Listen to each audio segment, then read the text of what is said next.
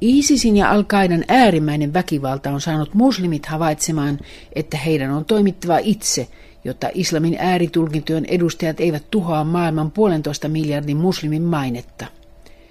Heihin kuuluu varmasti tohtori Mohammed Samak, Libanonin sunnimuslimien muftin neuvonantaja sekä erilaisten muslimien, sunnien ja shiöön sekä kristittyjen dialogijärjestöjä johtava sunnioppinut.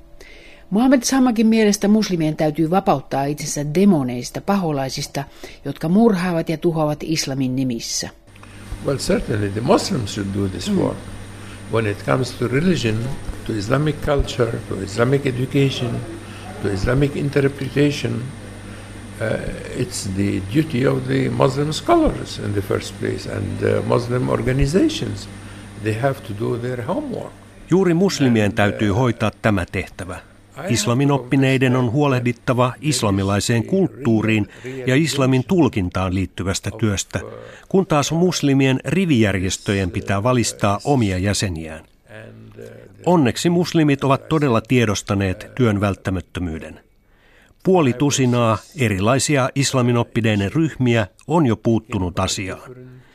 Egyptin Al-Azhar, eli sunnimaailman hyvin arvovaltainen instituutio, on jo puhunut oman tunnon vapaudesta. Tämä on ensimmäinen kerta, kun islamilaisessa teologiassa käsitellään oman tunnon vapautta. Juuri Tunisiassa käydyn yhteiskunnallisen prosessin ansiosta muslimijärjestöt ajavat nyt oman tunnon vapautta, eikä vain uskonnon vapautta. Eräissä lähi maissa, kuten Saudi-Arabiassa, muiden uskontojen toimintavapautta on vähän ja oman tunnon vapaus on tuntematon käsite. Maan sunnienemmistöä edustava aktivisti Raif Badawi istuu vankilassa kymmenen vuoden tuomiota ja sai jo 50 raipaniskoa tuhannesta siksi, että hän perusti aikanaan Free Saudi Liberals eli vapaamielisyyttä Saudi-Arabiassa ajavat nettisivut. Maan muslimien vähemmistön eli shia-muslimit Saudi-Arabian väestön huomattava osa luokittelee vääräoppisiksi. Saudi-Arabian kuningaskunnan syntyhistoriaan kuuluva vähäbiläisyys on perustellut aikanaan oikeutta surmata shia-muslimeja juuri vääräoppisina. Nykyisin tämä ajatus elää jihadistisen sunnitulkinnan piirissä, kun taas Saudi-Arabiassa shia-muslimeihin kohdistuva viha on oleellinen osa maan sisäpolitiikkaa. Tohtori Samakin mielestä oman tunnon vapaus perustuu Koranin toteamukseen, että uskonto ei voi perustua pakkoon. The Quran says there is no compulsion in religion. Mm. Tämän ajatuksen arabiankielinen ilmaisu merkitsee, että ihmisiä ei voi pakottaa uskomaan, mutta kertoo myös, että pakkoon perustuva usko ei ole todellista uskoa. Ja juuri tämän vuoksi me puhumme oman tunnon vapaudesta. Mohamed Sammak on osallistunut pitkään jordanialaisen islamilaisen ajattelun instituutin toimintaan. Instituutti hyväksyi vuoden 2004 konferenssissaan kolmea asiaa tukevan Ammanin julistuksen. Konferenssi sopi myös oikeasta muslimien määrittelystä. Lähi-idässä osa sunneista ja sijoista sotivat keskenään Saudi-Arabian ja Iranin hegemoniataistelun puitteissa – Siksi on hyvin tärkeää, että islamin eri suuntausten edustajat allekirjoittivat julistuksen, jossa muun muassa sunnit ja shiat tunnustettiin tasa-arvoiseksi islamin toimijoiksi. Libanolainen islamin oppinut Mohammed Sammak toimii ääri-islamia vastaan kansainvälisellä tasolla. Tätä työtä tehdään myös ruohonjuuritasolla, moskeijoissa ja rivimuslimien keskuudessa. Siitä kertoo toisen libanlaisen Amin Issan kirja Kaksi imäämiä, Korani islamin pimeitä tulkintoja vastaan. Kaksi imaamia kirja kertoo kahdesta algerialaissyntyisestä Ranskassa vaikuttavasta imaamista, jotka edustavat täysin vastakkaisia näkemyksiä. Oman ranskalaisen muslimiyhteisön jättävä avarakatseinen imaami Abdel Karim yrittää selittää seuraajalleen salafikulttuuria edustavalle Rashidille, miten hänen mielestään tämän päivän muslimien on suhtaututtava – lähes 1400 vuotta vanhoihin teksteihin, eli Koraniin ja perimätietoon. Imami Abdel Karimin mielestä. Korani on enemmän henki kuin muuttumaton sääntöjen kokoelma. Se on sharia, suunta, joka auttaa lähestymään Jumalaa. Tähän juuri saapunut imami Rashid vastaa Koranin luolan suuran 27. värssyllä. Lue, mitä Herrasi kirjasta on sinulle ilmoitettu – ei kukaan voi muuttaa hänen sanojaan. Abdel Karim taas vastaa.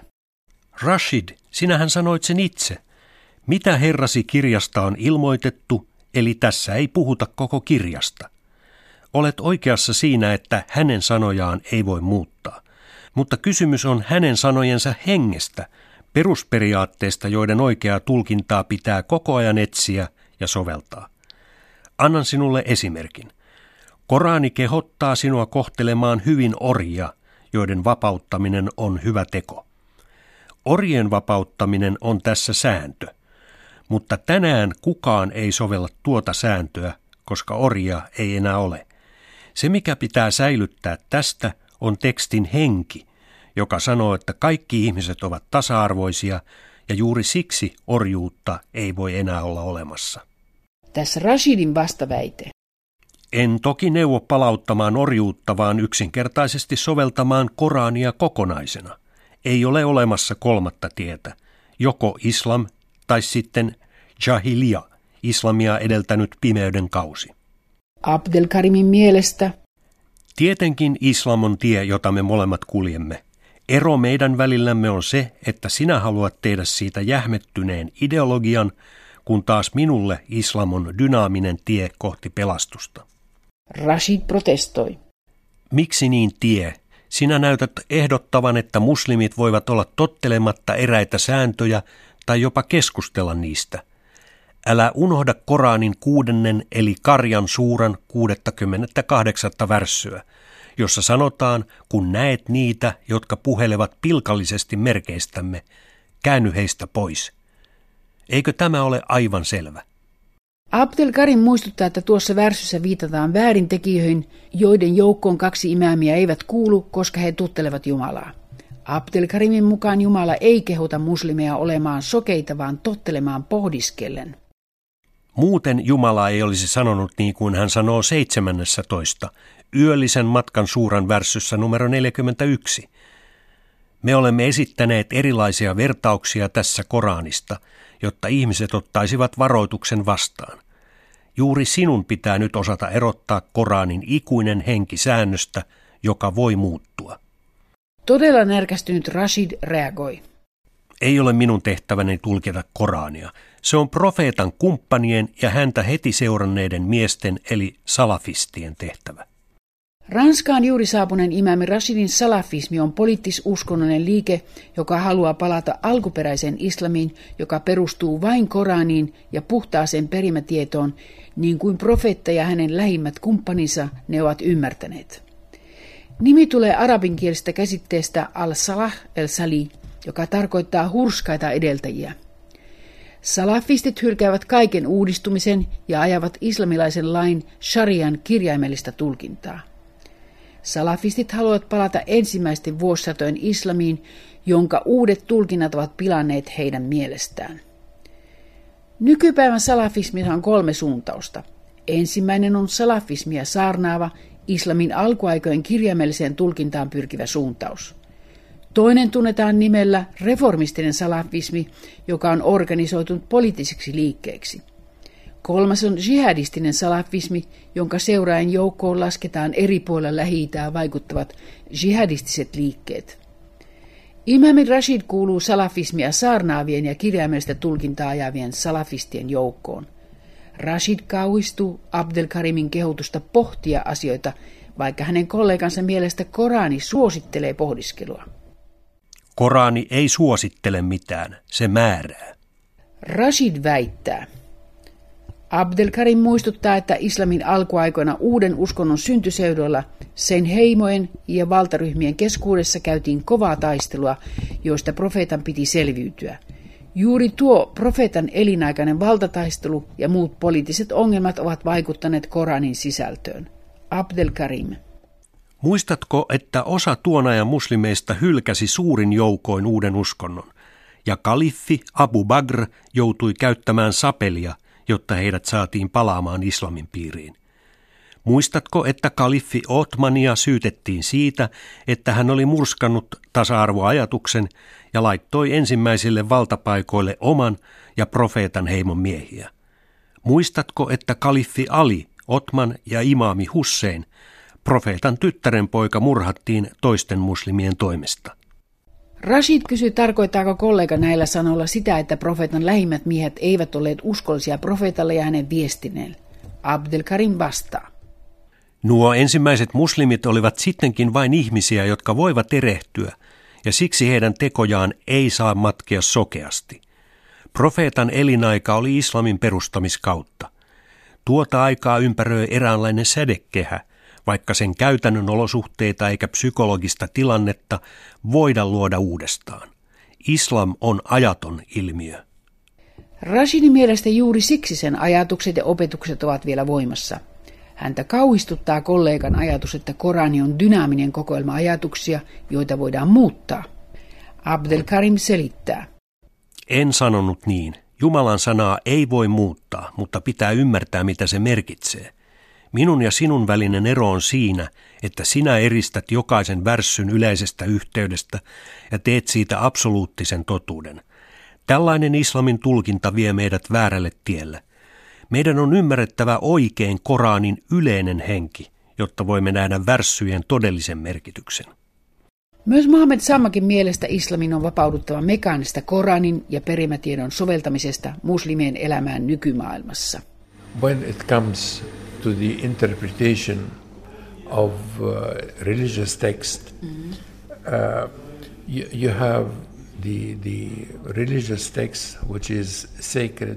Uskonnolliset tekstit voivat olla pyhiä, kun ne ovat Jumalalta tulevia tekstejä ja siksi pysyviä. Sen sijaan näiden tekstien ymmärtäminen, eli ishtihadin nimellä tunnettu tulkinta, on ihmisten toimintaa. Ja koska ihmisten teot voivat olla joko oikeita tai vääriä, siksi islamin tulkinnat eivät ole pyhiä eivätkä absoluuttisia. Meidän muslimien ongelma on se, että keskiaikana eläneet islamin oppineet tulkitsivat islamia tuon ajan elinolosuhteissa. Nyt me elämme suuresti keskiajasta eroavaa todellisuutta. Minun on tehtävä oma tulkintani noista samoista teksteistä, mutta voin tulkita niitä nykytodellisuudesta syntyneen uuden näkemykseni, enkä keskiajan ymmärryksen perusteella. Sunnioppineen Muhammed Samakin mielestä nykymaailman demonit eivät tule ulkoavaruudesta. They came from within. And we have we know they are there. And we know they were feeding on ne tulevat islamin sisältä ja ruokkivat muslimien näkemyksiä omilla roskatulkinnoillaan. Koska olimme laiskoja, pieni peto kasvoi suureksi hirviöksi. Nyt maksamme omasta laiskuudestamme silloin, kun hirviö oli vielä kasvamassa. Mohamed Sammakin mielestä muslimien laajat joukot saadaan mukaan ääri-islamin vastaiseen taisteluun vain jos autamme heitä erottamaan islamin ja terrorismin. But let me say, you cannot say this is Islamic terror and you ask Muslims to join you in the fight against this Islamic terror. Emme voi puhua islamilaisesta terrorista ja pyytää muslimeja osallistumaan sen nitistämiseen.